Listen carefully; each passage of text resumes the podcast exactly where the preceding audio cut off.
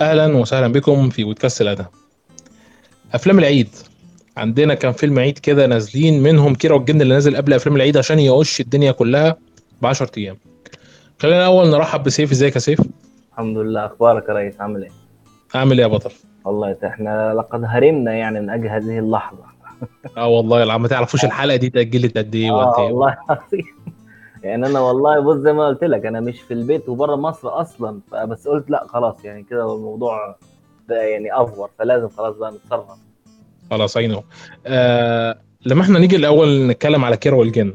طبعا هو نزل السينما وسيف وانا هنزل مراجعات اول ما نشوف الفيلم هنزل طبعا مراجعات عندنا على القناه. فانت ايه رايك في الفيلم يا سيف، خصوصا ان دوت اول فيلم يتكلم عن 1919 ومتوقع نجاح. اخر فيلم نجح لسنه 1919 كان فيلم احمد زكي. ايوه لا هو بص هو طبعا متوقع نجاح، متوقع نجاحه كايرادات وكفيلم ذات نفسه يعني، لان طبعا الميكس بين كريم عبد العزيز واحمد عز كل الناس عايزه تشوفه، واعتقد ان هو هيبقى ميكس ناجح ان يعني ده بيعرف يمثل كوميدي وده بيعرف يمثل كوميدي، ده بيعرف يمثل اكشن وده بيعرف يمثل اكشن، فكل واحد عند شبه بعض شويه، والناس كانت منتظره الحاجه زي كده ان هم يشوفوها. ونزل ساعه ما اعلنوا عن الفيلم بالتالي من 2 سنين نزلت صوره كده بس ليهم هم الاثنين قاعدين كده على بار ومكتوب فوق 1899، ومن ساعتها بقى الناس متحمسه وعايزين يشوفوا ايه اللي هيحصل. ف يعني الناس اللي مستنياه صبرت كتير، واعتقد نجاحه بشكل مرعب بصراحه.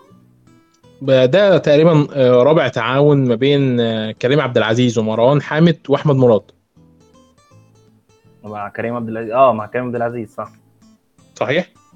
لا مش كريم عبد العزيز بس، معلش اسف، تراب الماس ما ظهرش في كريم عبد العزيز.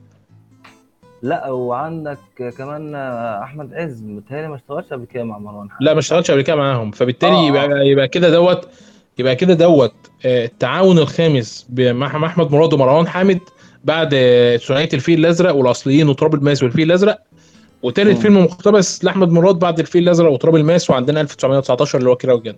تمام كده تمام كده صح. عندنا بقى بص بقى عندنا كوكبه من الممثلين طبعا لو اللي نحينا على كريم عبد العزيز واحمد عز دول اصلا النهارده اسمين يتحطوا على اي افيش يجيبوا منه الفلوس، لكن اي فيلم فيهم الاثنين دول بس هم كده خلاص الفيلم نجح بالظبط. لكن لو احنا اتكلمنا على بقيه الممثلين عندنا هند صبري وروبي في بطولات نسائيه. انا متحمس جدا لهند صبري، بحبها شخصيا. هي اسطوره بصراحه. خلي بالك دي تونسيه يعني هي اساسا انا عارف انها تجيب اللهجه المصريه بالشكل ده بحد ذاته كده اعجاز. ليه يا عم؟ طب ياسمين عبد العزيز ليبيه. ياسمين عبد العزيز ليبيه؟ مش ياسمين عبد العزيز معلش اسمها ايه؟ لا مش ياسمين عبد العزيز. اللهجه التونسيه تقيله شويه فصعب ان انت تتقن المصري، خلي بالك. عندك لا مش ياسمين، احمد مكي الجزائري. احمد مكي جزائري بس كان والله ابوه جزائري وامه مصريه، بس كان عايش في مصر طول عمره عشان كده ظبطها. لكن هند صبر طول عمرها عايشه بره مصر، ويوم ما جت مصر يعني نسيتنا ممثلات مصريات يعني.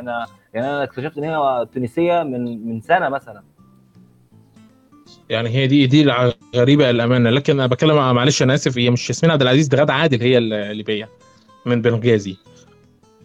ده مش عارف موضوع غادة عادل ده اول مره بسمعه. ما فيش ناس كتير تعرف ان غادة عادل، بس انت فاجئتني باحمد حلمي. لا احمد حلمي جزائري. ادخل شوف جزائري، تقريبا ابوه جزائري وامه مصريه تقريبا او العكس، بس لا اللي انا متاكد منه ان هو ابوه جزائري بس طول عمره كان عايش في. هي دي الامانه حته كده مفاجاه كده، بس هي كده يعني ده الطبيعي يعني. مين يا رب اللبناني وجاي هنا برضو اجاد اللهجه المصريه اسمه ايه حلو بتاع البلد؟ اياد نصار سوري. اياد نصار سوري ومش اياد نصار بس، والتاني اللي هو بيعمل افلام اللبناني وبعد كده جاي عندنا مصر شويه وبعد كده رجع لبنان تاني اللي هو ظافر العابدين. بس ده بتقلش منه ساعات يعني، ساعات كده هو بيتكلم مصري كانت بتقلش منه وبروح متكلم كده شويه لبناني بس ويرجع يضبط نفسه تاني في نفس المشهد، فكانت واقعه منه شويه. هند صبري انسى، هند صبري مصريه من العتبه كمان. هي على فكره من نوعيه الممثلين زي هند صبري مثلا بيحبوا جدا انهم دايما يجيبوا ناس يصححوا لهم مصحح لغوي زي ما بيقولوا، يصحح لهم اللكنه بتاعتهم عشان تقدر انها تظبط الكلام. عملت دور ملكه مصريه في الايام، في يعني فرعونه مصريه في فيلم الكنز 1 و2. يعني ولو ان دي مش فرعونه مصريه، بس دي مالهاش اي علاقه بالمصريات والله، بس لا يعني على اساس التصوير اللي هم حاولوا يوصلوه. ايوه يا جماعه من 2001، فبالتالي يعني الدنيا ماشيه معاها. لكن بخلاف هند صبري روبي، انا شفت روبي على فكره في فيلم العيد اللي فات بتاع احمد حلمي، ودورها ما كانش كويس خالص. روبي اصلا بتقف في زوري على فكره. هو انا ما شفتش الفيلم كله، يعني انا قلت خلينا نشوف المراجعات الاول، عشان واضح ان احمد حلمي يعني مستمر على نفس النهج بتاعه، اهم حاجه الايرادات وفيلم العيد وخلاص، هو كده مبسوط. لكن الفيلم نفسه لا، سيبك منه، فما شفتوش اصلا بصراحه. يعني فيلم تعبان قوي.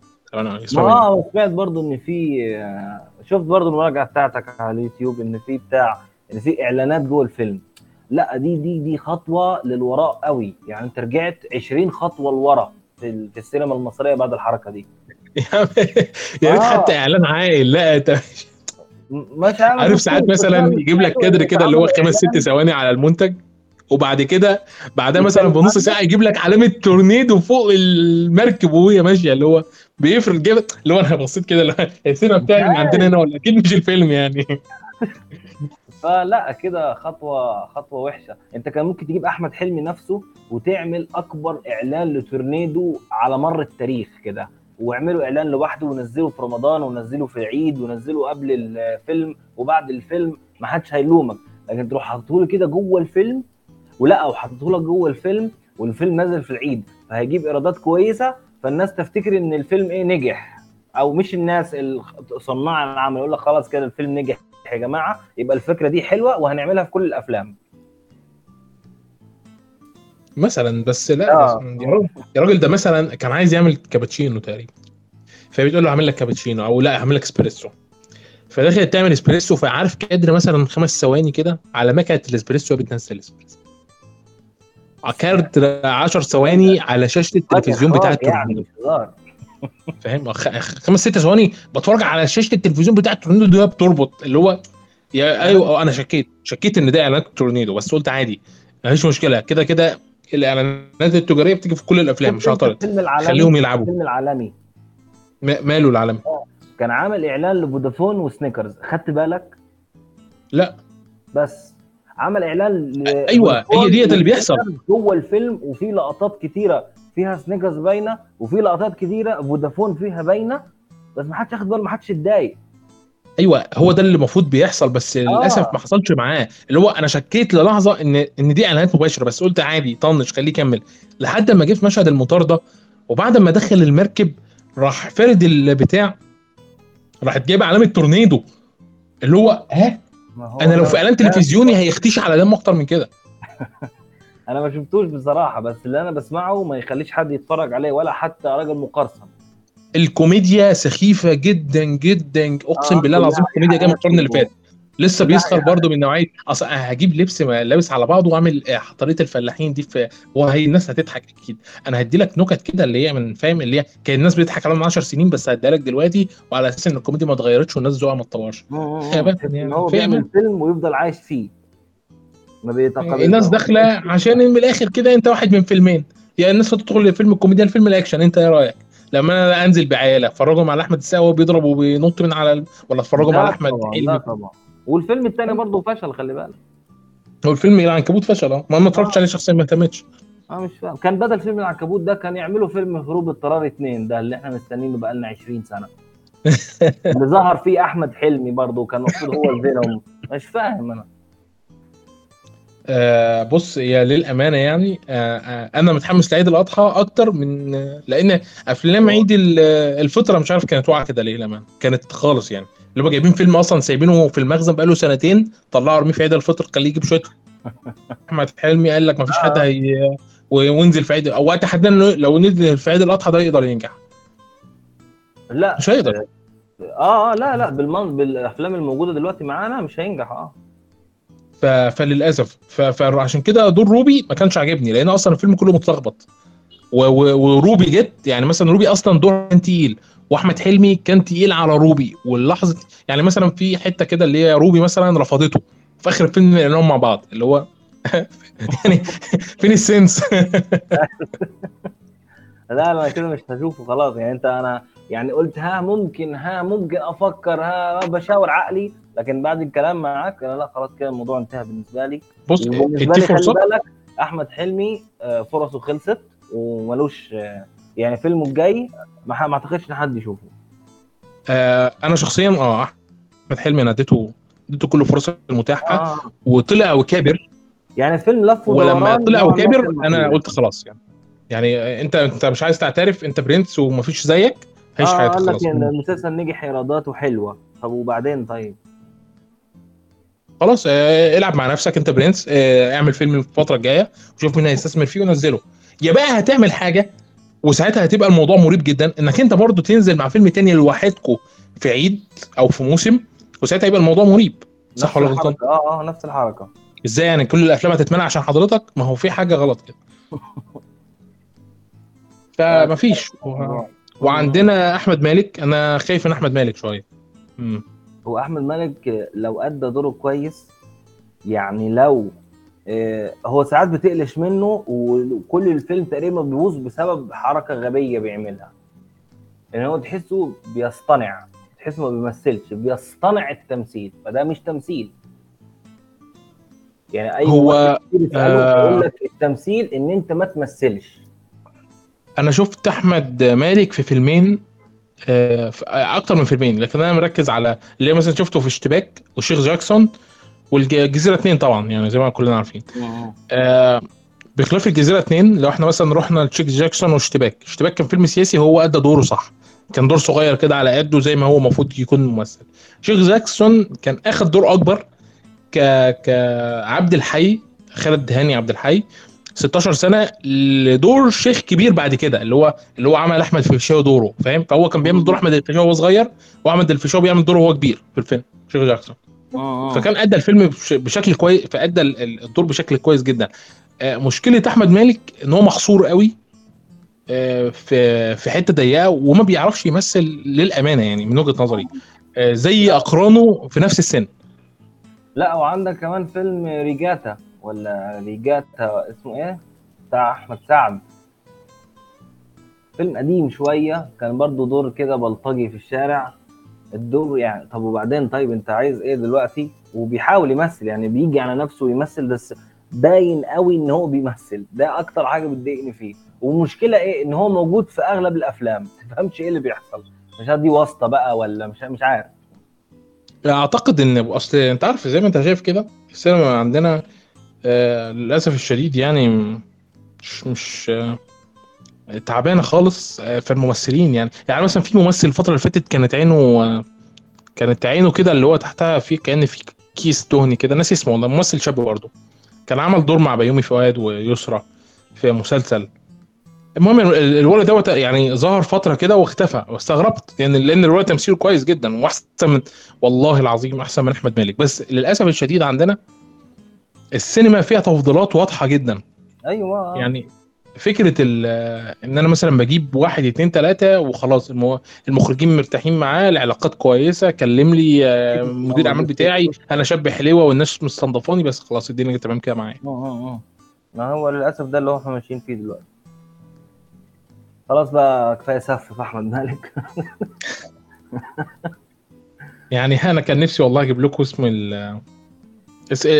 كان في مسلسل يسرى شاركت فيه، وكان مسلسل ناجح الى حد ما، كانت مع بيومي فؤاد، كان بيومي فؤاد عامل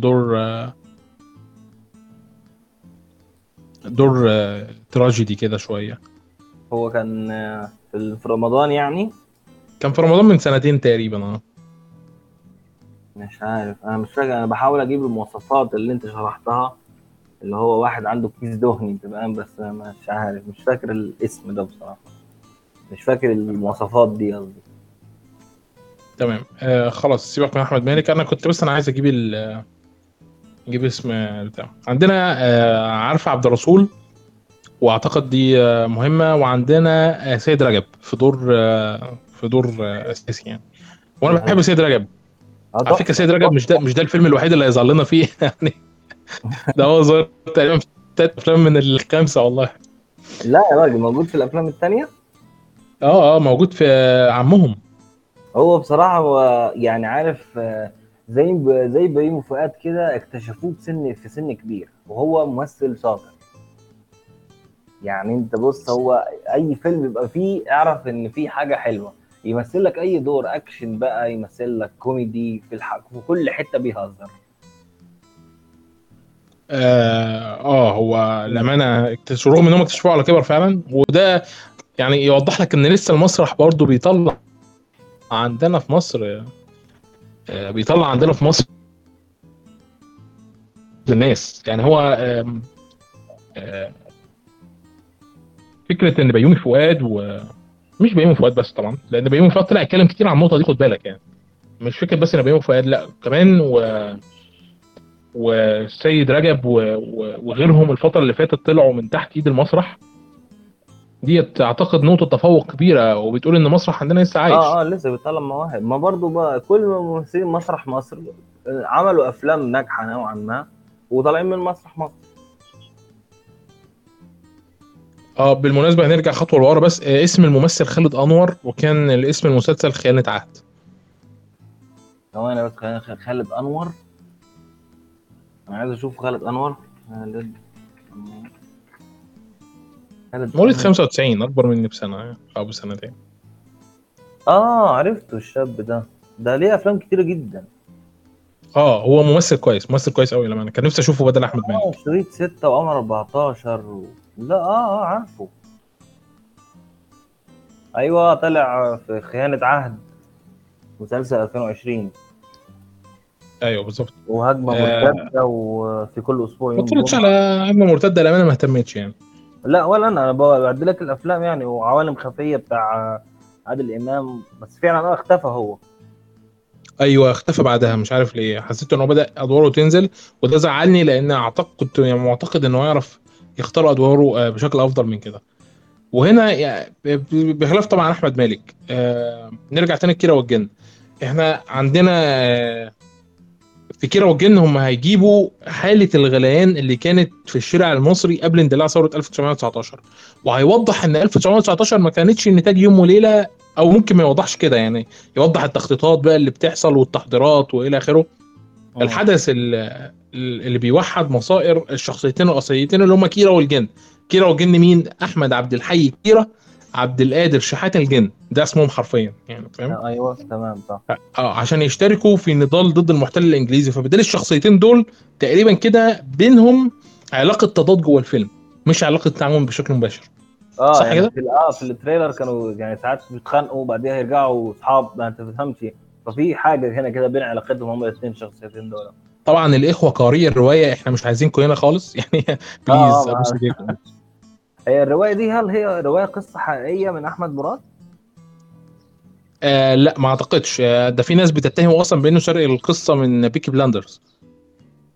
لا مش للدرجة دي. بيكي بلاندرز فين وإحنا فين؟ لا بيتكلم على طبيعة القصة، ما بيتكلمش على فاهم، ما بيتكلمش على مكان.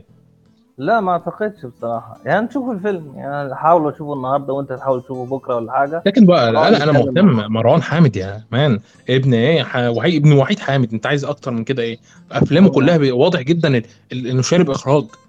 كفايه فيلم الاصليين ده يقول لك ان ده مخرج تقيل شبه ابوه. فيلم الاصليين بصراحه يعني انا ما فهمتوش يعني. انا نفسي حد يشرحه لي، او نفسي احمد مراد نفسه يجي كده يشرح لي هو عايز يوصل لنا ايه. بس الفيلم حلو. لا عادي، ممكن ابعت لك فيديو اوضح لك، لان الفيلم فيه طابع سريالي ضخم شويه. هو حلو بس تعرف مخيف شويه. هتحس ان انت يعني احنا في اي وقت ممكن حد يجيبنا ومتراقبين، انت فاهم. بص هي دي الفكره المباشره، لكن في فكره غير مباشره بتتقدم يعني. ساعات المخرج بيحب يكلم من الكاميرا اكتر ما بيكلم من خلال الممثلين. فعشان كده بقول لك الاخراج مهم، لان الاخراج بيتكلم زي ما الممثلين اللي هم عباره عن تمثيل وسكريبت بيتكلموا. فالمخرج بيتكلم من ناحيتين، وده المخرج الشاطر مش مخرج اي كلام. بيعرف يعمل الحركتين دول.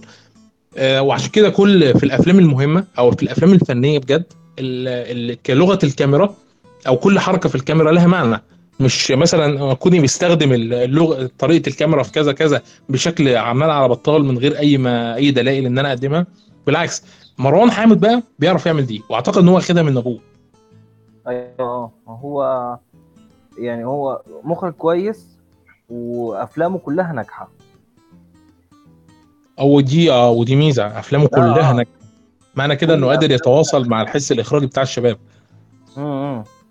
يعني بص الافلام بتاعته حاجه تحفه، يعني عندك عماره يعقوبيان، الفيل الازرق 1 و2، وتراب الماس، وابراهيم الابيض، وكيرة والجن ان شاء الله يبقى حاجه محترمه.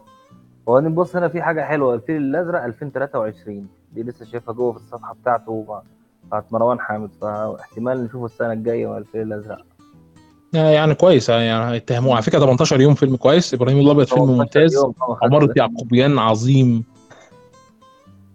هو جايبينك هنا مخرج مساعد الناظر، ياه ده كان مخرج مش مخرج مساعد، ده مخرج مساعد في فيلم الناظر. هو مخرج مساعد في فيلم الناظر على فكره. فيلم ده يعني واحد ده من قديم قوي، من الافلام كويسه جدا. لا مروان حامد قديم جدا يا ابني، بقول لك ابني هو الراجل يعني لا الراجل ده لو انت تعرف وحيد حامد طبعا مات يعني ربنا يرحمه. ايوه لكن فمروان حامد مش قليل، ورغم ان ممكن الافلام دي ما تعجبش ناس كتير، لكن اعتقد ان بمجموعه الممثلين بمروان حامد كمخرج، باحمد مراد كمؤلف مقتبس طبعا عن روايته الشخصيه، فهو اللي كاتب السكريبت، ودي حته كويسه. انا كان نفسي ان مروان حامد يتدخل في كتابه السكريبت. ايه كان نفسي مروان حامد يتدخل في كتابه السكريبت، مش عشان حاجه لكن عشان رؤيه مروان حامد الفنيه تكتمل، لكن يبدو كده انه مش عايز حاجه من ورا الفيلم، فعشان كده ما تدخلش في كتابه السكريبت. لا بعدين لا احمد مراد اسطوره يعني بصراحه. لا احمد مراد كاتب بوب يعني، حتى رواياته مش اصليه يعني، رواياته اصلا كده بيغيرها طبعا لتغيير الفيلم. انا الفيلم اتغير بس في الاخر روايات ناجحه وعظيمه ناجحه. لا في فرق بين ان انا مثلا اديك روايه خالده في فعلا ان اديك روايه ناجحه، ده طبيعي، ما هو عشان كده بيتقال عليه كاتب بوب، وهو عارف كده وبيشتغل على كده، بحيث مثلا ان كيرة والجن فيها تغيير فراح غير على طول في طبعه 1919 اتغيرت تماما القصه ليه عشان يخليها مناسبه للفيلم. فهو مش فارق معاه اللي هو بيكتبه، هو بيكتب عشان النجاح اللي بيجي من ورا الكتابه، وده شيء انا سقف له عليه، كونه عارف هو شغال في ايه وبيعرف يلعب فين. صح، بس هو عارف ان مثلا كتاباته مش هينفع انها تعيش 30 40 سنه قدام، دي نقطه مهمه. لا مش احمد خالد توفيق، هو لسه ما خلصناش الكاست وشكلنا داخلين على عظمه يعني الاسماء اللي قلناها بس دي كفايه ان هي تعمل فيلم تحفه. ده حقيقي فعلا، ده انا شخصيا متحمس. ويعني هو اصلا هيتعرض عن يعني هو دلوقتي في الوقت الحالي بيتعرض في السعوديه، ويتعرض في مصر والامارات والعراق والكويت والبحرين وقطر، فبالتالي اعتقد انك هتقدر تشوفه انت هناك، صح؟ ايوه ان شاء الله هتشوفه النهارده او بكره باذن الله. يلا محظوظ روح شوفه. هتشوفه دولبي فيجن بقى ولا دولبي اتموس؟ ان شاء الله احنا نشوفه بروجيكتور يا باشا. الله العظيم بقول للسعوديين ان السينمات عندهم معموله احسن من عندنا، ما بيصدقونيش كتير، مع اننا اقدم منهم بكتير خالص، لكن هنا السينما حته تانية خالص معموله وايرادات السينما مخليه السوق السعودي مؤثر بالامانه يعني. انا لو النهارده الافلام عندنا اتطورت عشان السوق السعودي موجود، انا دي خليني في حقيقه اقولها.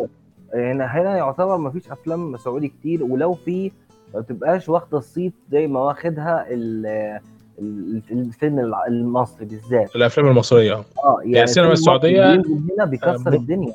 السينما السعوديه معظم افلامها افلام منصات، وهم دي حاجه هم اتعودوا عليها بسبب انهم بداوا من اليوتيوب اساسا.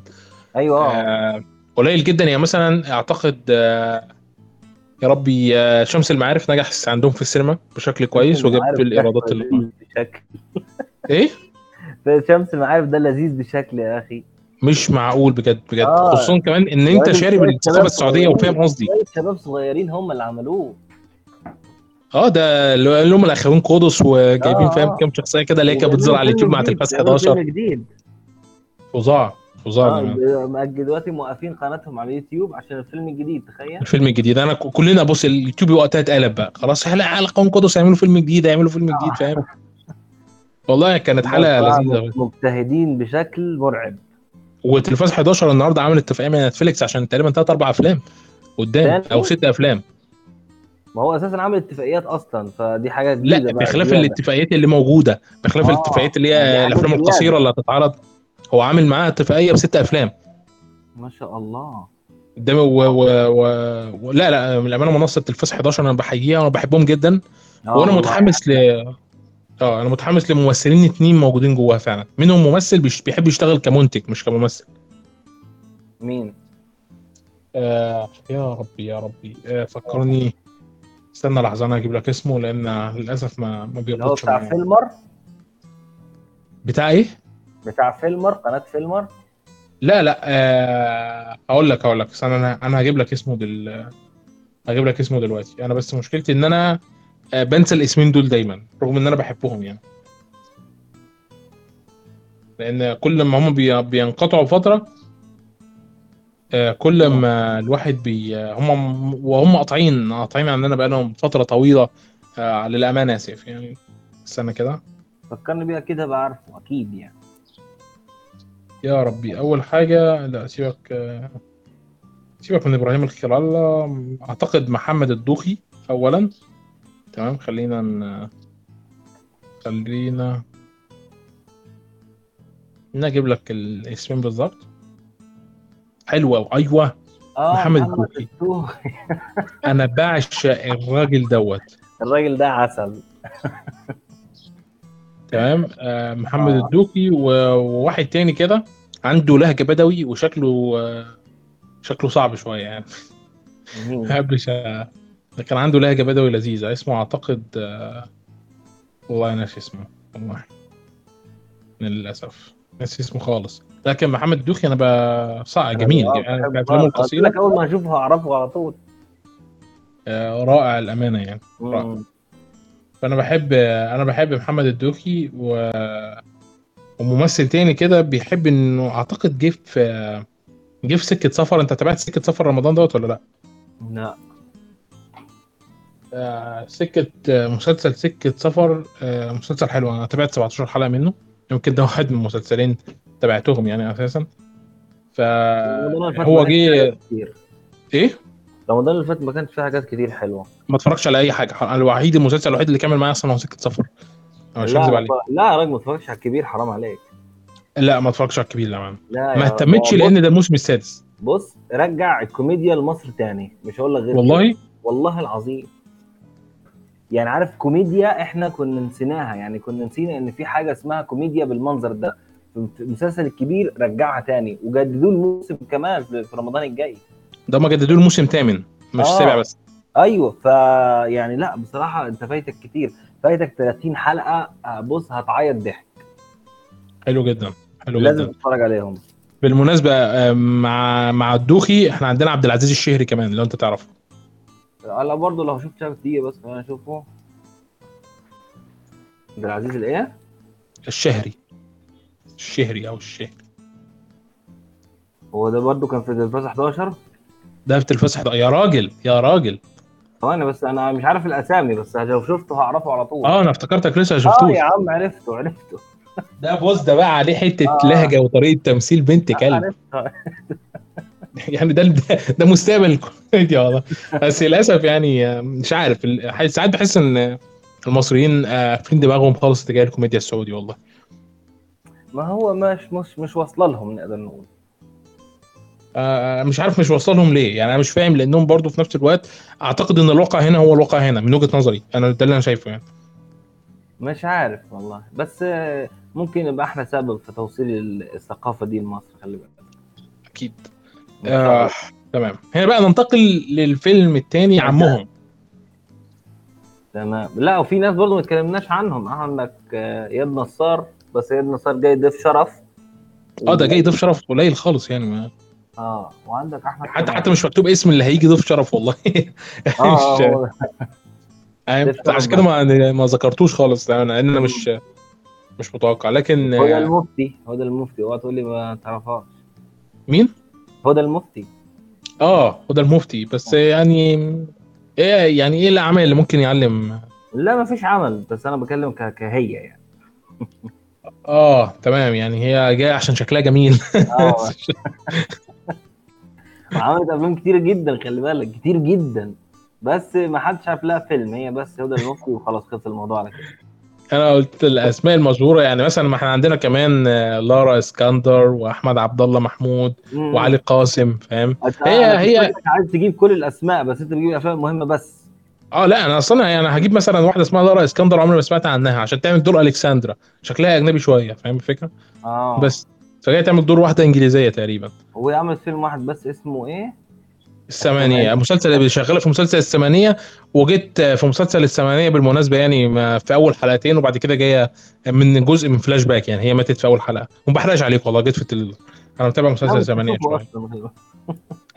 بص، مسلسل يعني أنت اتفرجت مثلا على مسلسلات سعودي الفترة اللي فاتت؟ عشان برضو لأن أنا عندي مشكلة يعني، شاهد أنتجت بس على اللي هو رشاش، شفت من إنتاج شاهد، وده من إنتاج شاهد، أنهي اللي أحسن، رشاش ولا الثمانية؟ ما شفتش الثمانية اصلا، لا انت فاهم يعني. قلت لك انا مش هشوفه، لما انت قلت لي مش عايز احرق قلت لك لا انا مش هشوفه اصلا.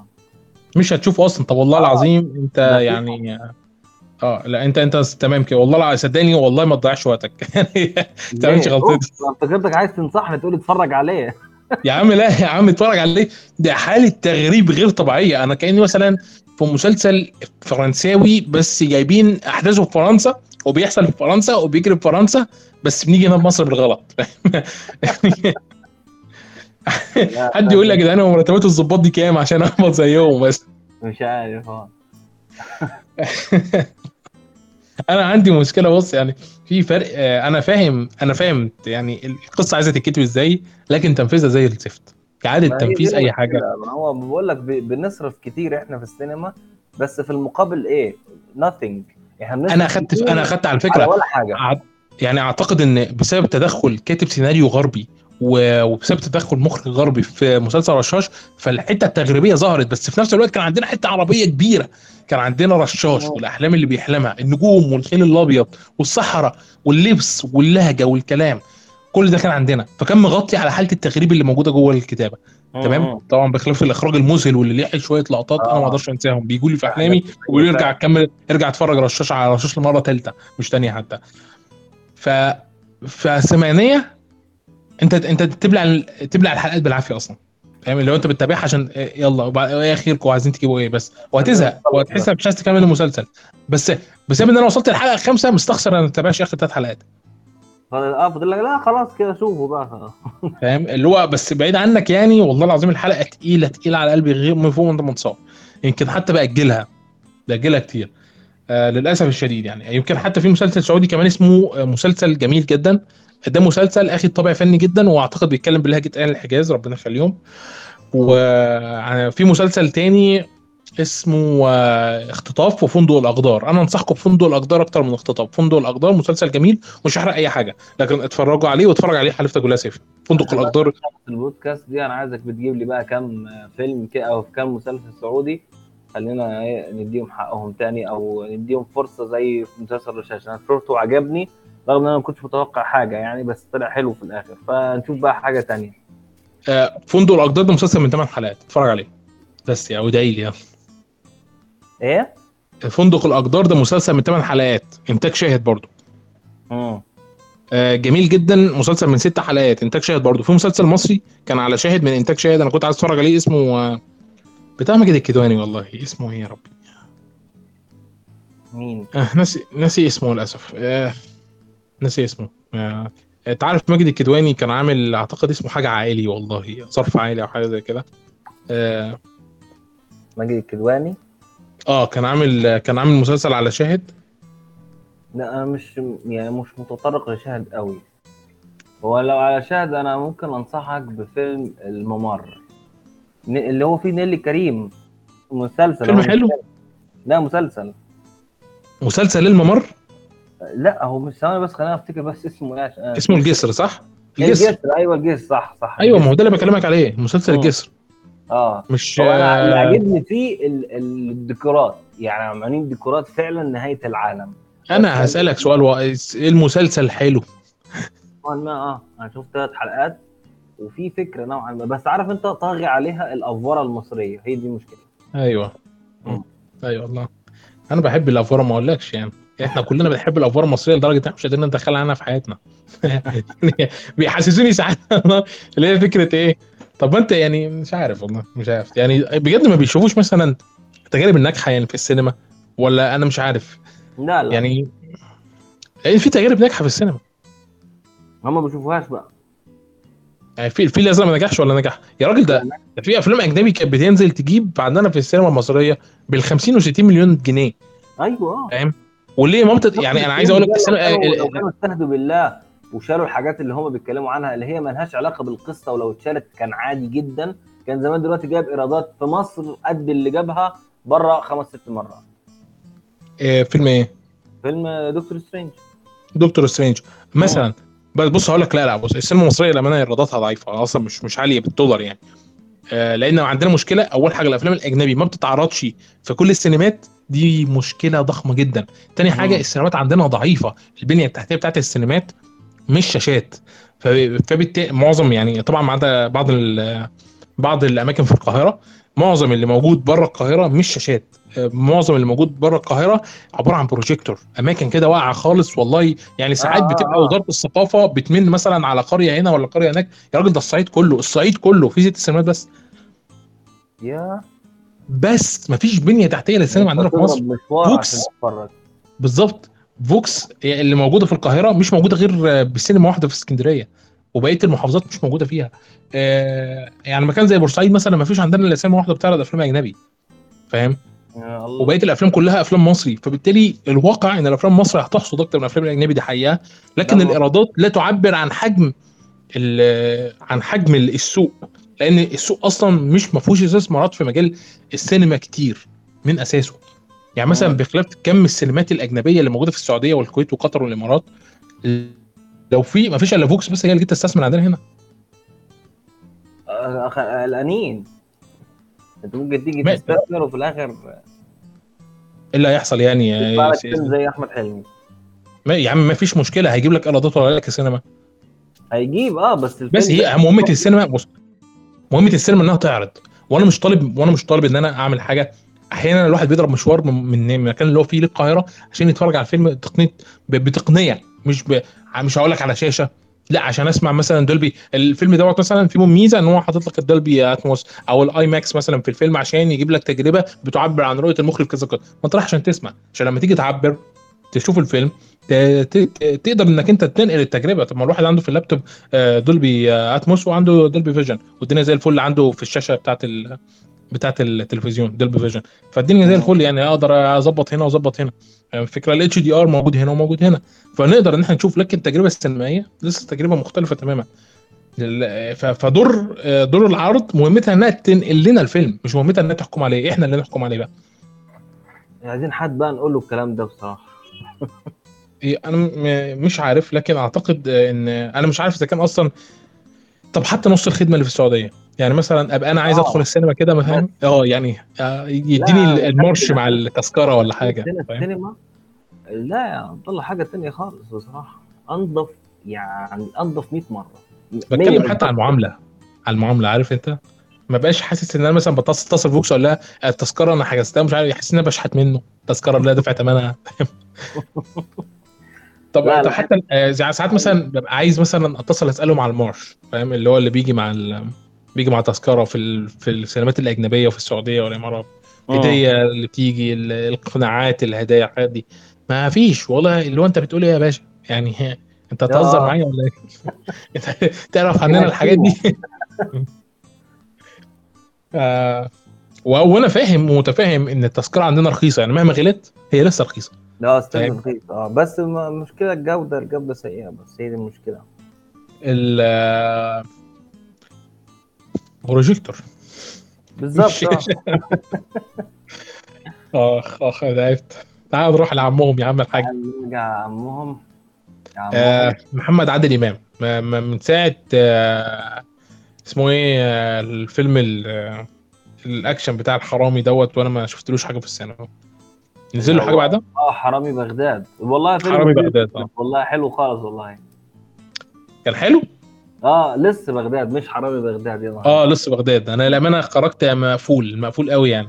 لا والله شفت يعني شفته في السينما طبعا. لا انا شفته في السينما والله عجبني بصراحه. انا قفلت منه. كان في يعني الدويتو بتاع محمد عبد الرحمن ومحمد امام كان لذيذ. يعني كان عندي مشكله في الاخراج ان سلو موشن كتير جدا. عندي مشكله في الجرافيك واضحه قوي يعني. مش ما تستخدمش جرافيك وانت مش قادر تدفع جرافيك. انا ما عنديش مشكله بس كان عندي مشكله ان فتحي عبد الوهاب هو اكتر حاجه عجبني جوه الفيلم. فتحي هو ممثل عظيم. نقدر نقول عظيم صح ولا انت ايه رايك؟ لا عظيم. هو يعتبر واحد من 3-4 ممثلين بحب اتفرج عليهم النهارده. بس عارف انت يعني مظلوم جامد يعني. بيعرف ياخد طبيعه شخصيته لجانب سواء تراجيدي او كاريكاتيري. كل الكاست اللي موجود والله يعني فكره انه بيعرف ياخد المسلسل لبعد ياخد الشخصيه بتاعته لبعد كاريكاتيري. الحته دي حتى ما بتلمس مع الناس. ما حدش واخد باله منه. مشكله يعني مثلا ملوش فيلم بطوله. لا ما ينفعش. ما اعتقدش ان هو بطل ان كل الناس بتحبه. لا صعب مش عارف. لا هو بصراحه انا شايفه ممثل رهيب يعني. تفتكر انه لو اخد دور بطوله ممكن الناس تنجح الفيلم بتاعه؟ لا مش موضوع تنجح الفيلم بتاعه. هو مشكلته زي ما بقول لك مظلوم فملوش اسم في السوق. للاسف يعني. زي محمد عادل امام. محمد عادل امام ده واخد اسم ابوه بس. ما بيع والله العظيم افلامه تقيله. ما بيعرفش يقول نكته. ما انا مستغرب والله يعني. الفيلم دوت على نعدل ذلك فيلمه بينجح وبينزل ويكسر الدنيا. هقول لك ليه هو الاعلى ايرادات في الفيلم. هقول لك ليه تعال بص للكاست اللي هو بياخده. دايما بيعرف هو يختار برضه الكاست. بص انت عندك في الفيلم بتاع عمون دوت احمد الفيشاوي ومحمود حميدة ومحمد سلام. كل النهارده قاعده الناس بتتكلم على ايه؟ ثنائيه محمد عادل امام ومحمد سلام. انا داخل اشوف محمد سلام. انا داخل شخصيا اشوف محمد سلام واحمد الفيشاوي. اكذب عليك؟ تمام. وعندك سيد رجب. احمد خالد صالح ده مش واخد اسم ابوه. احمد خالد صالح ما فيش حد اصلا يا رب ولا بتبص فيه ممثلين كده اللي هو انت مش عارف مين ده. فاهم فكره؟ هو احمد خالد صالح يعني مهما انت قلت انت تعرف احمد خالد صالح. عارف اللي هو عمر ما الناس هتربطه بخالد صالح. لا مفيش بقى اللي هو شبه ابوه ولا بيقلد ابوه. لا ده ليه شخصيه وحده. فاهم بالظبط. فعادل امام عم بيعمل ايه؟ بيحوط نفسه بكميه ممثلين كويسين يعني. بص الكاست احمد الفيشاوي محمود حميده محمد سلام سيد رجب هنا الزاهد هاجر احمد محمد لطفي وباسم سمره واحمد خالد صالح. فاهم؟ وكم ممثل بقى كده جايين يكملوا وايتن عامر ونرمين الفقي. فاهم ايه يا عم؟ ايه انت جايب ممثلين مصر كلهم عندك في الفيلم.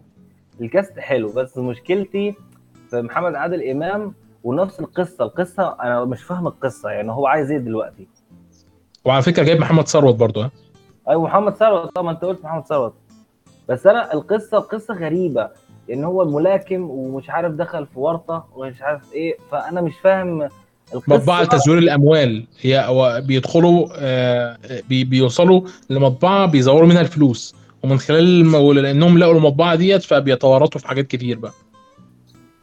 نقدر نقول مسروق من لكاسة مثلا. بص يعني الفيلم ده اصلا هيتعرض يوم 9 الجاي وفي مصر بس. حتى مش هيتعرض برا مصر. او يوم 10 هيتشال. لا يوم 9 العيد بقى. اهلا وسهلا. هيكسر السينمات. ما هو الناس كلها هو بص يعني انا ما دخلتش عليك ما اكذبش عليك. انا هخش اشوفه عشان الكاست المرعب ده. انا هدخل. انا عايز اشوفه. ما اعتقدوش نجاح. مش نجاح. انا عايز اشوفه برضه. بص خلينا واقعيين. كيرة والجن نازل قبل الفيلم ب10 ايام. كيرة والجن هيجيب ايرادات ضخمه وهيجيب ايرادات في العيد برضه. على فكره انا متوقع ان كيرة والجن هيجيب ايرادات ممكن تخليه متصدر في العيد. لكن الفيلم الثاني بعد كيرة والجن هو عمهم ده مهما كانت الافلام اللي احنا هنتكلم عليها كمان شويه. لا انا معتقد عمهم يعني. فهيجيب ايرادات تخليه واقف على رجله وبعد كده يرجع يقول لك ايه اصل انا كسرت مش عارف ايه. بص انت عارف مشكله محمد عادل امام منه على فكره. نزل قبل العيد ب10 ايام عشان خاطر الباقي ياكلوا عيش. وبرضه هو مستفيد. ما هو برضه عشان ما ينزلش بزحمه العيد. بس حركه يعني لو هم فعلا يقصدوها كده يبقى حركه حلوه يا راجل. بص هو نازل النهارده في السينما. هتحط انا مثلا انا عايز انزل اتفرج على بلاك فون. تمام وعايز اتفرج على الفيس، مش عارف ليه السينما خلاص كل السينمات عندنا حط لي كيرة والجن قفل، فهو نازل يقش 10 ايام بالعقل برضه يعني. هو مش مستفيد. بلاث دوت الثاني فيلم الرعب مش موجودين لا مش موجودين في معظم السينمات. والله حط كيرة والجن متسع، هتلاقيهم في سينمات معينه موجودين في القاهره اللي هي السينمات اللي فيها 3-4 صالات عرض، وحاطين كيرة والجن مثلا في صالتين وبقيه الافلام في صالتين تانيين. فبالتالي هو نازل هياكل ال10 ايام السينما كلها، وبعد كده يبدا يتقاسم بقى بقيه الايرادات في العيد. يعني هو هيكسب مرتين بالظبط، هيكسب العيد وهيكسب قبل العيد. وخد بالك تلاقي الافلام الثانيه يعني يا رب يبقى عنده توقعات. ليه؟ لا مش كده، لان الافلام الثانيه ما تقدرش انها تاخد نفس الحركه اللي هو اخدها، لان دي مجازفه. بس هم عارفين ان المجازفه دي هتجيب فلوس.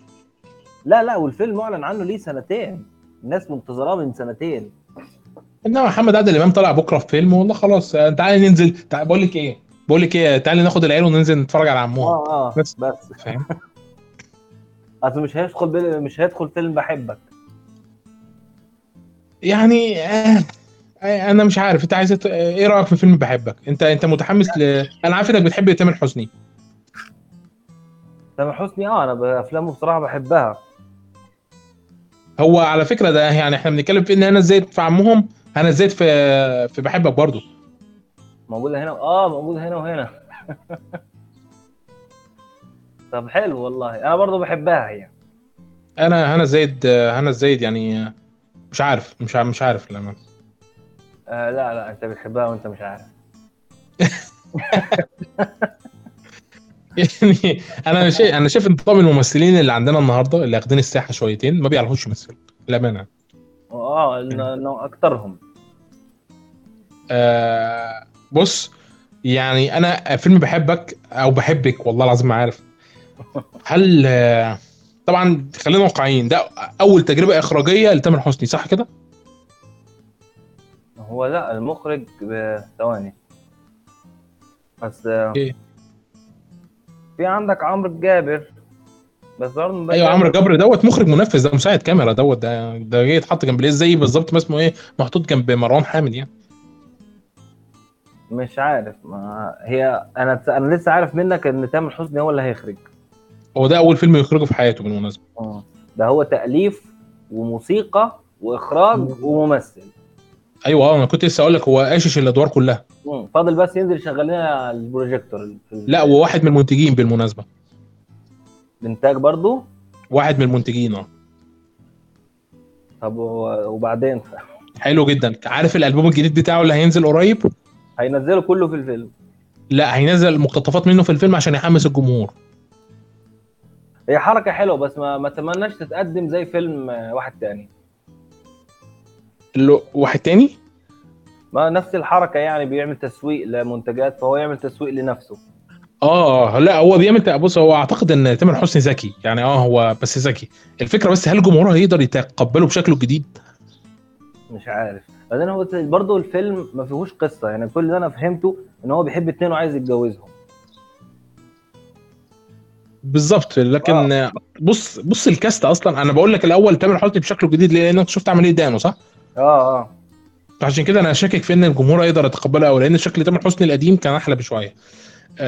النقطه ان احنا عندناش كاست قوي. احنا عندنا هدى المفتي اللي هي اصلا جايه من كيرة والجن فاهم، وعندنا هنا الزاهد اللي هي اصلا ممثله في فيلمين كمان، وعندنا تامر حسني، وعندنا مفيش حمد المرغني بس.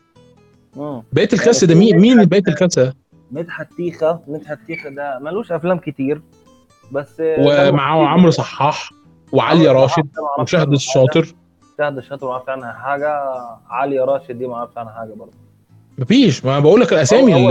هو اعلان يعني، نقدر نقول اعلان او تسويق لاغاني جديده. لا بس مش كده، مش هيعمل فيلم التسويق بس. فيلم هو الفيلم هيكسب، الفيلم هيجيب فلوس بس هو تامر حسني بيمثل فيه.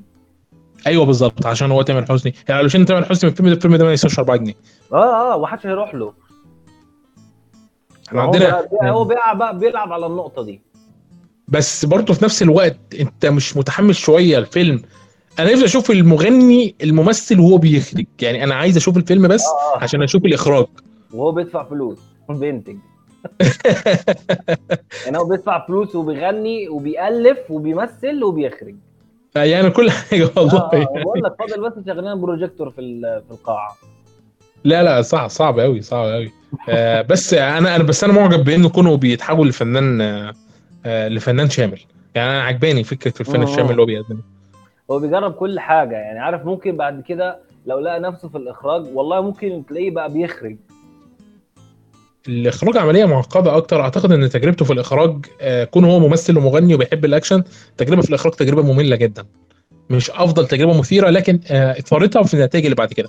فهي تجربه, لا تجربه صعبه, اعتقد عشان كده هو هيشيل حمل كبير جدا لعمر جابر او عمرو جابر, مش عارف اسمه, بس مع انه مخرج منفذ, هو مساعد كاميرا بس, لكنه برضو بينفذ رؤيه الاستاذ, يعني مش تامر حسني. لكن الاخراج بتاعه, يعني هو اصلا هو مساعد مخرج اول في ابو العروسه, وبشتري الراجل كان مخرج منفذ برضو, واهواك كان مساعد مخرج اول, ورجاتا كان مساعد مخرج اول. لا عمرو جابر. افتكرت بتقول تامر في كل دوت. لا فاهم, هو دايما شغال يا مساعد مخرج اول يا مساعد مخرج عادي يا مخرج منفذ. مساعد مخرج اول في فيلم اهواك بتاع تامر حسني نفسه. ايوه وادم كان مخرج مساعد اللي هو مسلسل بتاع تامر حسني. فهو ليه علاقه مع تامر حسني تقريبا. مخرج سكريبت في عمرو وسلمى 3 وعمرو وسلمى 2 ونمس بوند بتاع ونمس بوند الراجل الغامض بسلامته, أزمة السكر. انا ليه اعمال كتيره ممكن. ايوه لا ممكن انا يزعلني بقى واحد زي دوت شغال مثلا من زمان قوي كده, وفي الاخر لسه لحد النهارده ما اخرجش حاجه خاصه بيه. ما هي دي المشكله, بس بسبب طبيعه السوق على فكره, يعني اعتقد دوت لو جاله فرصه اخراج هيخرج, بس طبيعه السوق ما بتديلوش الثقه. بس ممكن يبقى الفيلم دوت, لان هو طبعا زي ما انت عارف يعني تامر حسني هيشيله كتير, هيشيله فوق كلمه مساعد مخرج دي بالظبط. ممكن ده تبقى نقله ليه, يعني ممكن الفيلم دوت يطلع له قدام, يعني ان هو هيكتسب خبره كبيره جدا, لان تامر حسني مش هيبقى فاضي, هيبقى بيلحن بقى وبينتج وبيمثل, فمش هيبقى فاضي له اصلا. فنقدر نقول ان المخرج اصلا عمرو جابر. هو ممكن نقدر نقول كده, بس انا خليني برضه اقول انا حي تامر حسني على فكره ان هو دخل تجربه الاخراج, ودي مش تجربه سهله اي موافقه. عندنا ممثلين كتير بيعيشوا طول حياتهم ما بيفكروش في تجربه الاخراج, يعني عندنا في مصر برضو اخرج بالك ادوار الاخراج والانتاج والتمثيل ديت محصوره قوي, يعني اللي دخلوها قليلين. ما هو يا ريت طبعا ما اتمناش فشله, يعني ان شاء الله يبقى يخرج بشكل حلو, بس زي ما قلت لك انا حاسس ان الفيلم ده كله على بعضه اعلان للالبوم بتاعه, وفي نفس الوقت يجيب فلوس. ان هو تامر حسني لما بيعمل فيلم بيكسر الدنيا, خلي بالك. بالظبط, يعني اعتقد انا فاكر ان البدله جايه على فتره كان جايب 74 مليون, كان تام كسر الدنيا وكان اعلى ايرادات في تاريخ السينما المصريه. بعدها بفتره ده تقريبا فضل يتعرض فتره طويله, لا اخذ عيد الفطر وعيد الاضحى, وفضل لحد ما جه الفيل الازرق 2 وكسروا واحد تاني وفي واحد تاني ولا اسمه ايه, مش انا قصدي اللي كان برضو مؤلفه او كاتب القصه بتاعته, الناس اسمه برضو كان مكسر الدنيا. هي دي مشكلته. ماشي, خلينا نخرج من بحبك وتامر حسني. انا عارف انك بتحب تامر حسني والله, بس مش عايز اطول فيه شويه. القصه ما فيهاش والله, مش عارف اقول ايه. طيب ما هو ما فيش قصه, بقول لك هو شكله اعلان يعني نروح لليله العيد واللي انا متوقع فشله.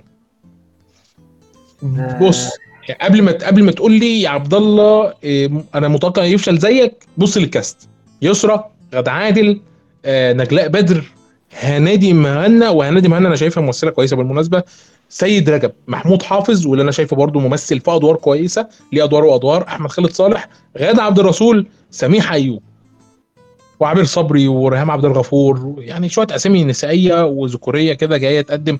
بص يعني مثلا محمود حافظ وسيد رجب انا عارف الادوار اللي هم هيقدموها غالبا, فاهم؟ دوت راجل عجوز زي الزفت, والتاني بلطجي بيضرب مراته, يعني مش عارف. يعني انا هبقى واقف في صف هنادي مهنا, ماليش دعوه بقى. انت تحب هنادي مهنا؟ اه انا بحب هنادي مهنا على فكره. الفيلم ده انتاج السبكي يعني. سيد رجب بيعمل ايه وسط العكه دي؟ محمود حافظ، محمود حافظ كويس. عارف عبد الرسول تاريخ، يسرى تاريخ، غدا عادل تاريخ. نجلاء بدر مش قليله. هنادي مهنا اسم صاعد، فبالتالي هو بالتالي الفيلم ده قديم معمول من زمان يعني ولا ايه؟ لا ده والله لسه ما فيش حد، احنا سمعنا ده، انا سمعت عنه بالحظ يعني، لقيته كده اللي هو الفلتة. انا اللي اعرفه ان سميحه ايوب دي ماتت. سميحه ايوب ماتت؟ اه افتكرت ان الفيلم ده متصور زمان ولسه بيتعرض دلوقتي. هو الفيلم ده عباره عن 3 قصص على فكره، مش قصه واحده يعني. هو 3 قصص بتتكلم عن قضايا المراه وزواج القاصرات والى اخره يعني. مش عارف بسم الله ما شاء الله. انا مواليد 32. مين؟ سميحه ايوب. اه ما شاء الله الله اكبر يعني. ده هي اصل انا مستغرب ليه، اقول لك ليه. لان هي ليها، هي عامله دور في مسلسل هينزل في رمضان السنه دي اللي هو انحراف، او السنه الجايه مش عارف. مش عارف. اتخضيت بصراحه، بس ممكن واحده تانية مش عارف والله. بس برضو مش شايف كاست انا، خلي بالك يعني. يسرى وغادة عادل مش ما يجيبوش النهارده اسماء واعيين للدرجه دي؟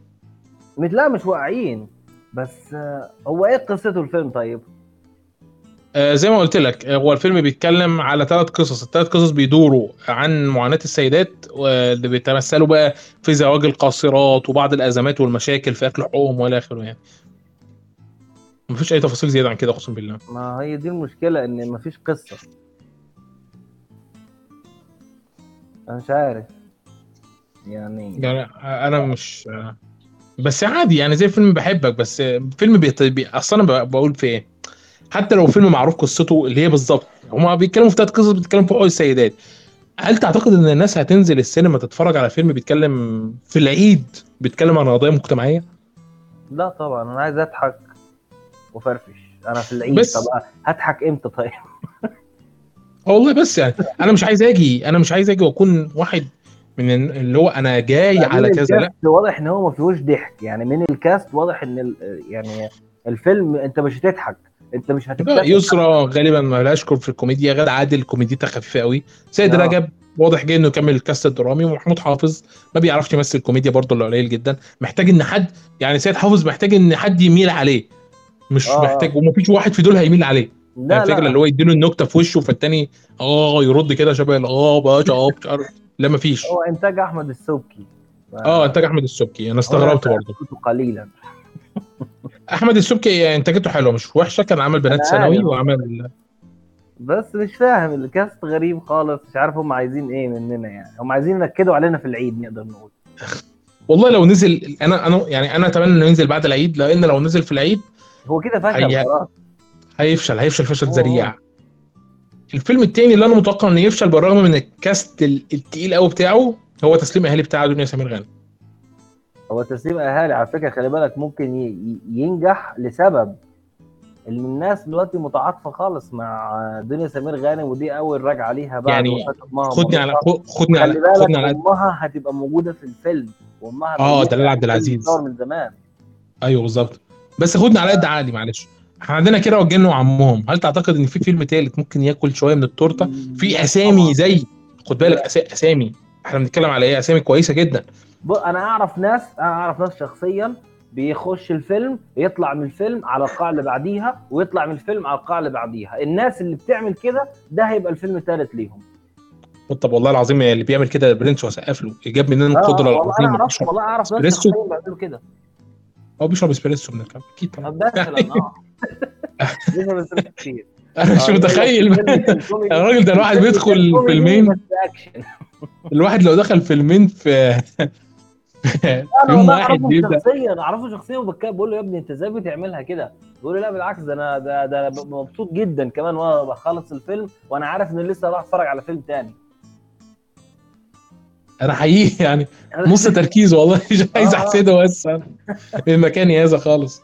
لا هو بص زي ما قلت لك، اللي بيعمل الحركات دي زي صاحبي دوت اللي بقول لك عليه ده هيبقى الفيلم الثالث ليه، يعني هو يشوف كيرة والجن بعديها عمهم بعديها يروح داخل ايه تسليم. ماشي، ما هو برضه مش عايزه ياخد وحش الكاست، خلي بالك قوي الكاست قوي، بس انا مش عايزه مثلا هيبقى كام اخره 20 مليون يعني في العيد، لا مش هحصل. ما هو ده مش الفيلم اللي انت عايزه يجيب 20 مليون، ده في دنيا سمير غانم، هشام ماجد، بيومي فؤاد، دلال عبد العزيز، محمد اوتاكا اللي هو ياسر فضل، عمر وهبه، وعبد الله مشرف. عبد الله مشرف ما شفتوش من زمان، واحمد فتحي ولوسي، واحمد فتحي كده ضيف شرف ولوسي كده ضيف شرف. يعني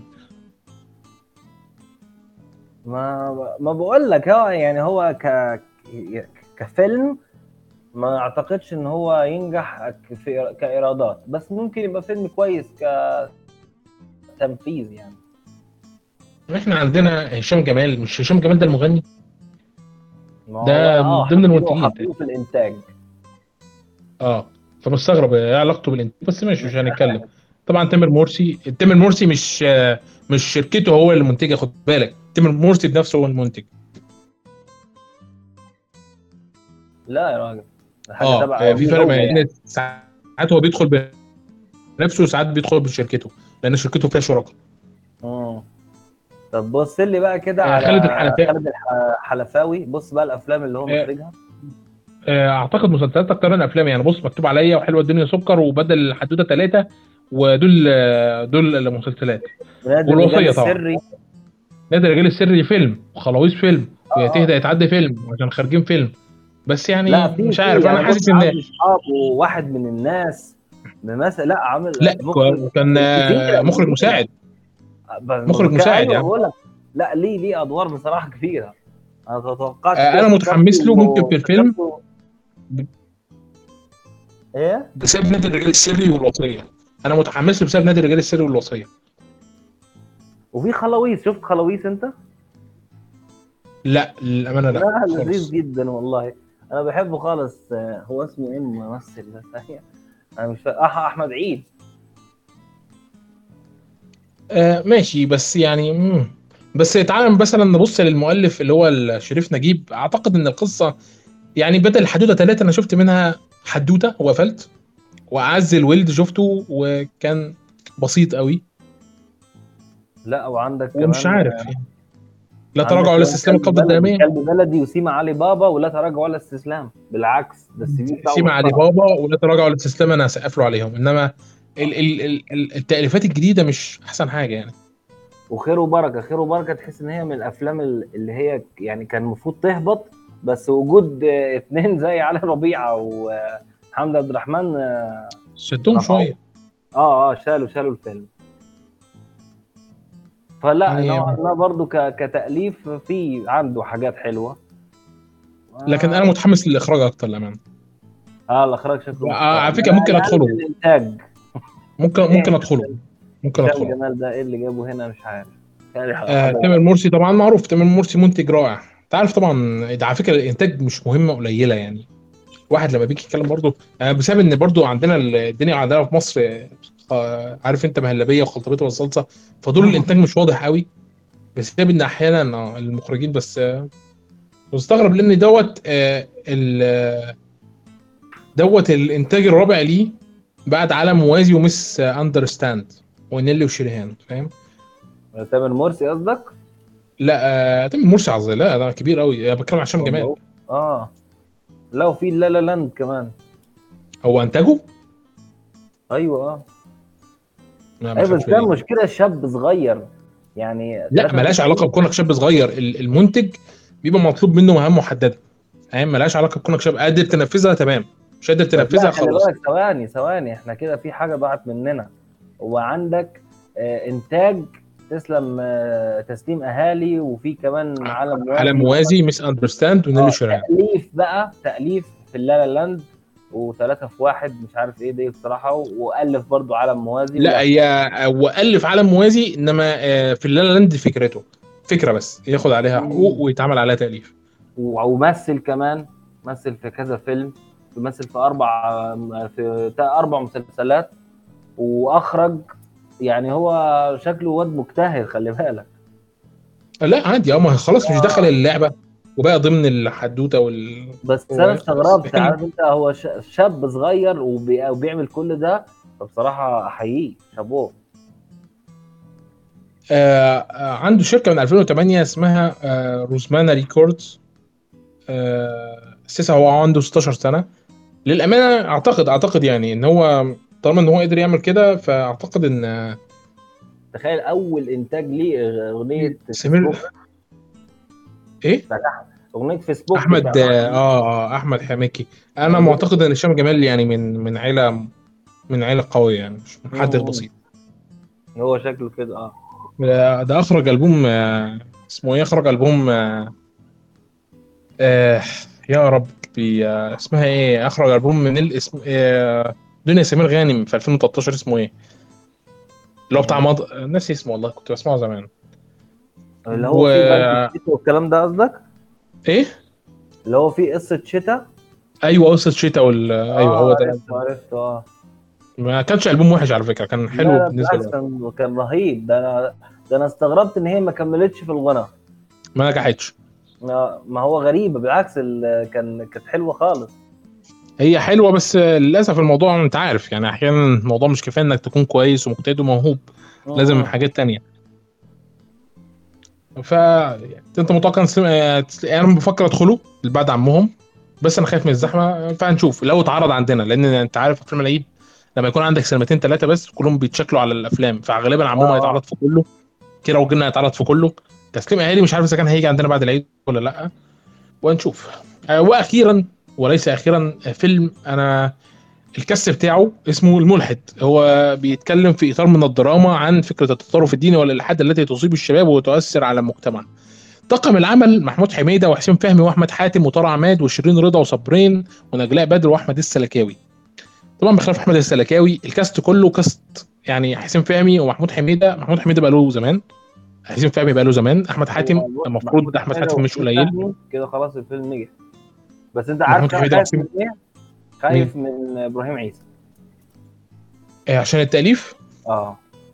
بس انت شايف ان الفيلم ده ينزل عيد اصلا؟ ما هو دي مشكلة تانية. بس برضو ابراهيم عيسى هو مش مؤلف، هو داخل كده يألف، انت فاهم؟ وهو مش مؤلف اصلا. اصل ده مش اول فيلم ابراهيم عيسى يألفه. بس مشكلة ابراهيم عيسى عمل افلام كتير. عارف، عمل فيلم اللي هو كان نزل من الضيف بتاع مولانا وصاحب المولانا. بس انت عارف مشكله ابراهيم عيسى ايه؟ مشكلته هو ابراهيم عيسى عايز بالعافيه يقدم فكرته. ما هو عارف انت اللي هو كده، ما حدش هيدخل. انت مش مهمتك الملحد، انسى. انا شايف كده. انا شايف ان يعني انا شايف ان الكاست هو اللي يعني اللي هو احمد حاتم وطارق عماد عشان الشباب، حسين فهمي ومحمود حميدة عشان الزمن الجميل، وشيرين رضا دور شرفي تجذب برضو شوية بتوع شيرين رضا، وصبرين عشان تجذب اللي جايين من والله يعني ده اللي انا شايفه. لو عندك يعني مش عارف صعب. فاتن امل حربي مسلسل فشل ذريع. مش عارف صاحب المقام يعني اخد 5.4 على IMDb. الضيف ومولانا ماشي، ما عجبنيش خالص. عارف يا راجل، ده الموسيقى دوشه رهيبه. لما تيجي في حته كده فيها موسيقى او ساوند تراك يا راجل دوشه، بروح موطي خالص لحد الموسيقى تخلص واروح اقلع معلم تاني. فمش عارف ده خطا من ايه يعني.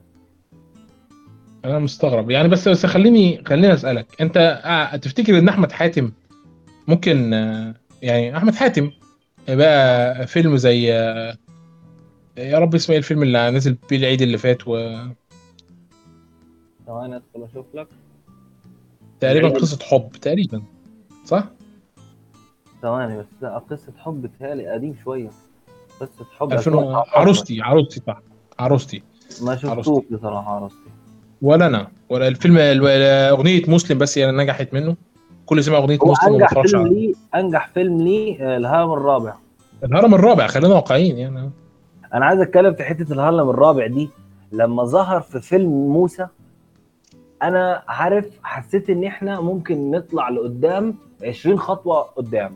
عجبتني فيلم موسى. لا بص مش فيلم الهرم الرابع كان متلخبط، بس كان احسن من فيلم موسى بالرغم من ان اخراج فيلم موسى متقدم سنين ضوئيه عن الهرم الرابع. لا فيلم موسى نقله جديده في عالم يا عم. نقله في ايه؟ نقله ايه اللي عمله الاخراج؟ زي بص تحس كده ان بسبب تكلفه البادجت العاليه اللي حطوها على تحريك موسى في الCGI اضطروا انهم في مشاهد كانت المفروض تتصور ما صورتش. لا انا فاهم. في مشاكل، في فجوات داخل الفيلم، فجوات. الفكره نفسها بتاعت ان انت تجيب شخصيه من عمل تاني اسمه الهرم الرابع. الهرم الرابع ده كان 2000 وكام 2016، تجيبه في عمل 2021 يؤدي دور ان هو. يا عم ما احنا عارفين من 2000، ما احنا لا احنا عارفين من 2019 ان هو عمل عالم المستضعفين، تمام، او المستضعف تبع طارة النطق، وانه قال ان هينزل، انه كتب جزئين خلاص، منهم جزء هيتعمل اللي هو موسى، والجزء الثالث بتاع أمير كرارة، وجزء رابع بيتكتب دلوقتي لشخصيه نسائيه، تمام. فالعالم بيتبنى اصلا اوريدي سواء نجح بقى ولا ما نجحش. في منهم فيلم نزل السينما اللي هو موسى فشل ذريع في السينما، ما جابش ايرادات، ومش عارف تقريبا جاب كام 40، مش عارف والله جاب قد ايه. بس انا بصراحه عجبني جدا كمان. انا الفيلم كفيلم لا كان زي الزفت لما يعني جاب 17 مليون، جاب 17، فشل ذريع يعني، جاب 17 مليون موسى. جاب 17 مليون، ده مش جاب حق تكلفه السي جي اي بالظبط، مش جايب حق حتى ده ليه، لان واضح جدا ان الفيلم فيه مشاكل حتى الجمهور العادي اللي هو بيشوف الاكشن ما قدرش انه يبلعها، فخلت الفيلم وحش وتقييمه في الارض. بينما مثلا الهرم الرابع اللي هو كان التصوير بتاعه زفت، تمام، لكن بص على التقنيات اللي كان ساعتها بيتر ميمي لسه بيتخبط ما بين انه يلاقي اسلوبه الخاص ومش عارف ايه، بس بص تقنيات كتير تم استخدامها داخل الفيلم، لكن في نفس الوقت الفيلم كان مرتب. يعني ايه؟ يعني في حاجات كتير انت عايز تقدمها، لكن في قصه متماسكه انت قادر تمشي عليها. في موسى فين القصه؟ الكلمتين اللي انت كتبتهم دول اللي هي قصه شاب مش عارف بيعمل ايه وهيروح يعمل ايه وبعد كده ينتقم، فين الحوارات؟ انت برضه رحت اعتمدت على نفس التيمه بتاعت البنت والولد والقصه الرومانسيه اللي بتجمع ما بينهم، وانه ضعيف وهي بتحبه وان في وراء. لا يا ده قصه رومانسيه زفت يا راجل، حرام عليك، ولسه في ناس بتقدم قصص رومانسيه بالشكل ده. طب في فجوات داخل الانتاج بجد، في فجوات بخلاف طريقه الشخصيه اللي انت عايز تقدمها، وانك جايب قالب متنمق مقفول على نفسه لورد انطوائي بيصلح الحاجات وعينه عبقريه وصنع موسى عشان يعمل اللي هو عايزه. انت اصلا ما عندكش القدره انك تاخد موسى وتحطه في مشاهد كتير فتطلع مشاهد اكشن كتير، فاضطريت انك تقلل مشاهد الاكشن اللي بيظهر فيها موسى، فبالتالي بسبب ان موسى هو اللي بيتصدر الاكشن فانت قللت مشاهد الاكشن خالص. طب ليه؟ طب انت عملت، طب ما كان ممكن تستعين بمانا كمان مثلا بايه؟ ليه انت عملت كده؟ يعني احنا اهلا وسهلا انك جاي تغير السينما، بس معكش فلوس تغير، ما تغيرش. ما هو خلاص ده قدم لي الهرم الرابع 2 خالص، ما بيتكلمش على انسان اللي بيتحرك. ما هو انت قدمت لي النهارده انسان اللي بيتحرك، لو انت كملت على نفس السلسله قررت انك تسمع، طب انت عايز، ما هو موسى هيظهر قدام، وساعتها تضطر انك تجيب موسى والالي وتحطه، هتعمل ايه؟ ما هو انت هتبني فريق من المستضعفين جواه الي، ما هو يقنعني بالعقل، ما هو برده طريقه التفكير، ما هو مش رايح ينط قدامه خلاص. الفكره بص، الفكره انا مش عارف، يعني انا بتكلم في ان الفكره مش كلها مجرد نط ومحاوله تكسر القواعد المعروفه وان انا انجح واخلص. الفكره انك انت تعمل حاجه صح. بس يا راجل انت قدمت افكار في الهرم الرابع ما قدرتش تقدمها في موسى، وانت عارفين ليه. فاهم؟ رايح تجيب ان الشباب مظلوم في موسى مش عارف ايه، طب ما كنت تكمل الفكره، ما هو بنص الفكره مش هتنجح، والناس حبت الهرم الرابع لسبب. خد نجاحات الهرم الرابع وحطها، اخسر الهرم الرابع ما نجحش بسبب عمليه ممكن نجح مش نجح، الناس شافته وعرفته وانا منهم بسبب ان الهرم الرابع موجود فيه، بسبب ان الايه، بسبب ان شخصيه الهرم الرابع موجود فيه، شخصيه احمد حاتم في الهرم الرابع. انا شخصيا دخلت شفت موسى عشان عالم المستضعفين واحمد حامد، اكذب عليك؟ لا انا ما كنتش عارف ان بقى فيه موجود اساسا، انا عرفت جوه، بس ممكن هو اتشهر وبقى ترند ساعتها لان الناس شافت الموضوع دوت، فهو اتشهر على اساس هذا الاساس. بس انا ما كنتش عارف ان هو احمد حاتم وشخصيه موسى، او شخصيه الهرم الرابع موجود. انت ما كنتش عارف ان الفيلمين متصلين ببعض صح؟ لا ما كنتش عارف، انا عرفت وانا بتفرج، ورغم ذلك اتصدمت، يعني قلت طب ازاي ده هو فعلا ولا ده شخصيه ثانيه؟ بس اكتشفت لا هو بالظبط ونفس الفكره. وبرضو قال لك شفت انت في اخر الفيلم لما راح مطلعه من الانقاض وظهر امير كرارة، فكل دي حاجات بتقول ان في حاجات تانية جاية، بس رغم ذلك لسه احنا مستنين وشكلنا هنفضل مستنين اكتر. انا يعني انا حبيت اسماء ابو اليزيد في دور ريكا، شخصيتها كانت مختلفة، لكن سارة الشامي كانت متأمريكا. ايه؟ حسيت ان شخصية متأمريكا شوية، هي شخصية يعني متأمريكا شوية. بص برضو النظرة اللي طبعا دي بنت زعلت من ابوها، نزلت نامت في الجراج، وفي الجراج قد ايه يعني، خلينا واقعيين. انا عارف لا متأمريكا قوي قوي قوي يا عم، صباح الفل. ايه كل ده؟ مين ده اللي بيسيب البيت ويلاقي كل العظمة دي قدامه؟ في عندنا انا شفتهم بعيني والله. مش عارف والله. برضو انا كان عاجبني دور الضابط في الهرم الرابع، انما دور الضابط في موسى يعني لا، كانوا عبقر بزيادة عن لازم يعني. خلينا واقعيين، الهرم الرابع مؤثر واقعيا من موسى يعني، اصلا ما نطوش وتطوروا التطور دوت مره واحده فكريا وعقليا واسلوبا وكل حاجه. لا اعتقد ان بس يعني، لكن اعتقد ان السبب الاساسي ان البادجت كانت قليله بالنسبه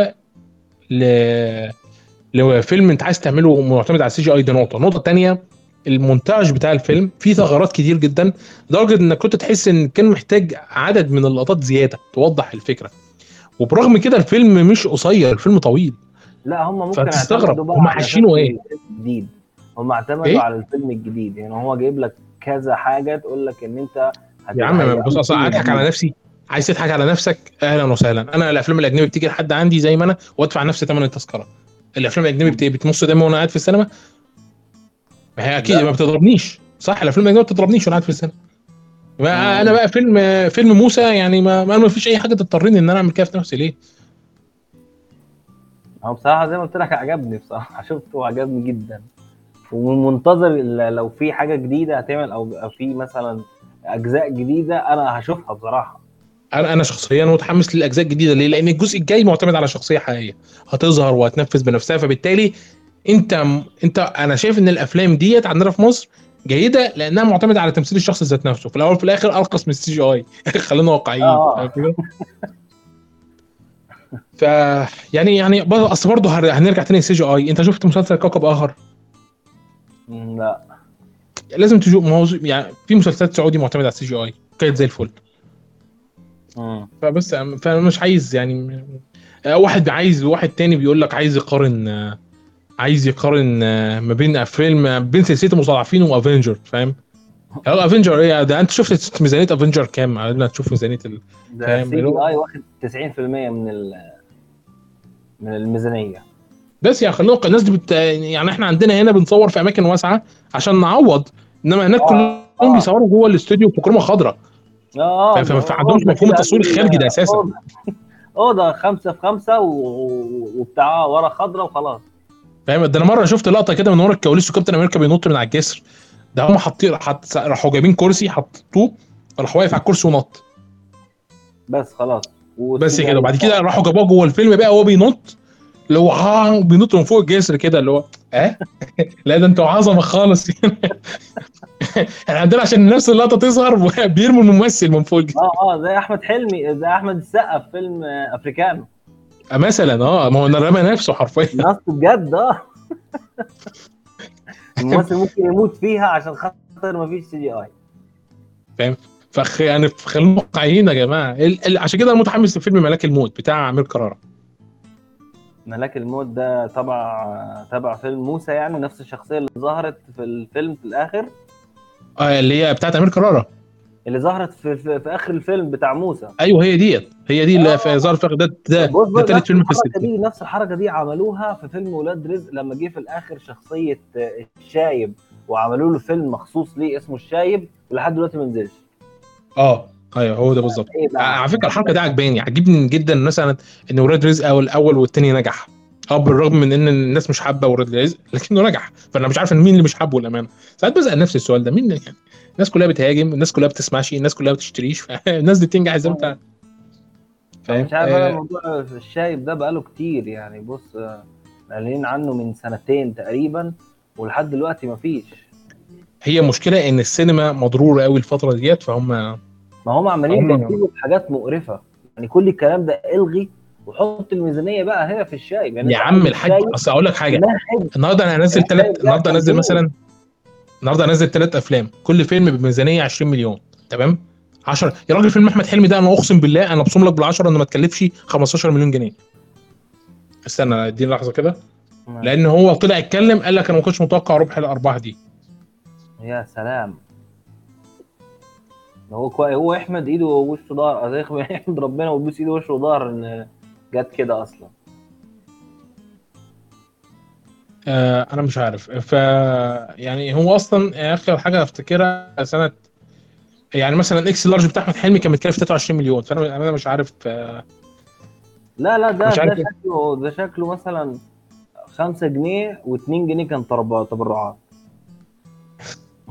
لا هو بوظ اصلا، مفيش تكلفه النهارده رخيص زي زمان يعني. انا فاهم الفكره كلها طلع سيء يعني. لو يعني في افلام كتير، فيلم احمد حلمي وكم فيلم اللي ملهمش لازمه دول اللي هينزلوا واللي بينزلوا واللي نزلوا، لو كانوا اتوفروا ونزلوا واتحطوا في فيلم الشايب اللي هو اساسا تمهيد لشخصيه هتبان في فيلم ولاد رزق 3 كان احسن 100 مره. ماشي، ما هو خليك واقعي. النهارده المنتج من دول هيصرف مثلا 40 ولا 30 مليون في فيلم، ولا هيجيب 3 افلام ويصرف على كل فيلم ما بين 8 ل 10 مليون، وينزل السينما يجيب له 40 50 مليون جنيه ويرجع تاني. انت مش مضمونه، انت تنتج مثلا 3 4 افلام والثلاثه يطلعوا اسوأ من بعض. لا يا معلم، انا هحط فلوسي في فيلم واحد وفيلم منتظر وفيلم مبني على فيلم قديم وهينزل له فيلم جديد تكمله ليه، كده اضمن واحسن وارخص. خد بالك برضو ان دي تجارب غير مضمونه، احنا عندنا منتجين على دم قوي يعني. اتكلم في كده، دي تجربه جديده وباين ان هي حلوه واحتمال كبير جدا تنجح. ما هو برضو موسى مخوف، ما هو برضو شوف اللي حصل في موسى 17 مليون راح السعوديه ما جابش. تمام، هو حرام بصراحه في حاجات كده بتضيع. وهروب اضطراري برضو، فاكر انت الحته الاخيره بتاعت احمد حلمي دي؟ ايوه حصل. ده كان المفروض ان هو يبقى خلاص بقى الموسم الجاي، سوري الجزء الجاي هينزل السنه الجايه، وشخصيه احمد حلمي بقى يبقى شخصيه شريره بقى ان هو خاطف ومش عارف ايه، ها تشوف ايه طيب ها بقى مفيش حاجه. طبعا نظام مستنيين لحد امتى؟ لا للامانه يعني في حاله تخبط غير طبيعيه بتحصل ومش جذابه باي شكل من الاشكال. صح. في اي حاجه تانية بقى عايز تضيفها على كل الكلام الطويل اللي احنا قلناه ده؟ لا خلاص احنا داخلين ساعه ونص تقريبا. لا ساعه و3 أيوة. صباحا فل خلاص تمام. والى هنا اعزائي عزيزاتي وصلنا لنهايه هذا البودكاست. اتمنى انكم تكونوا استمتعتوا بيه، واتمنى انه ينال رضاكم، وتقولوا لنا رايكم تحت طبعا في التعليقات او في رسائل الخاص زي ما بتعملوا كالعاده. سيف لو في اي حاجه. لا والله، بس انا عايز اشكرك طبعا على الوقت الجميل اللي انا قضيته معاك بصراحه، وانتظرونا بقى في الحاجات الجايه ان شاء الله، يبقى في حاجات كتير جدا جايه باذن الله الفتره الجايه. وبس ما تنسوش بقى تدعمونا على مواقع التواصل الاجتماعي، واشوفكم البروسكات الجايه ان شاء الله. كان معكم عبد الله الادهم وسيف ايمن، ونقابلكم في بودكاست جديد ان شاء الله. ماشي.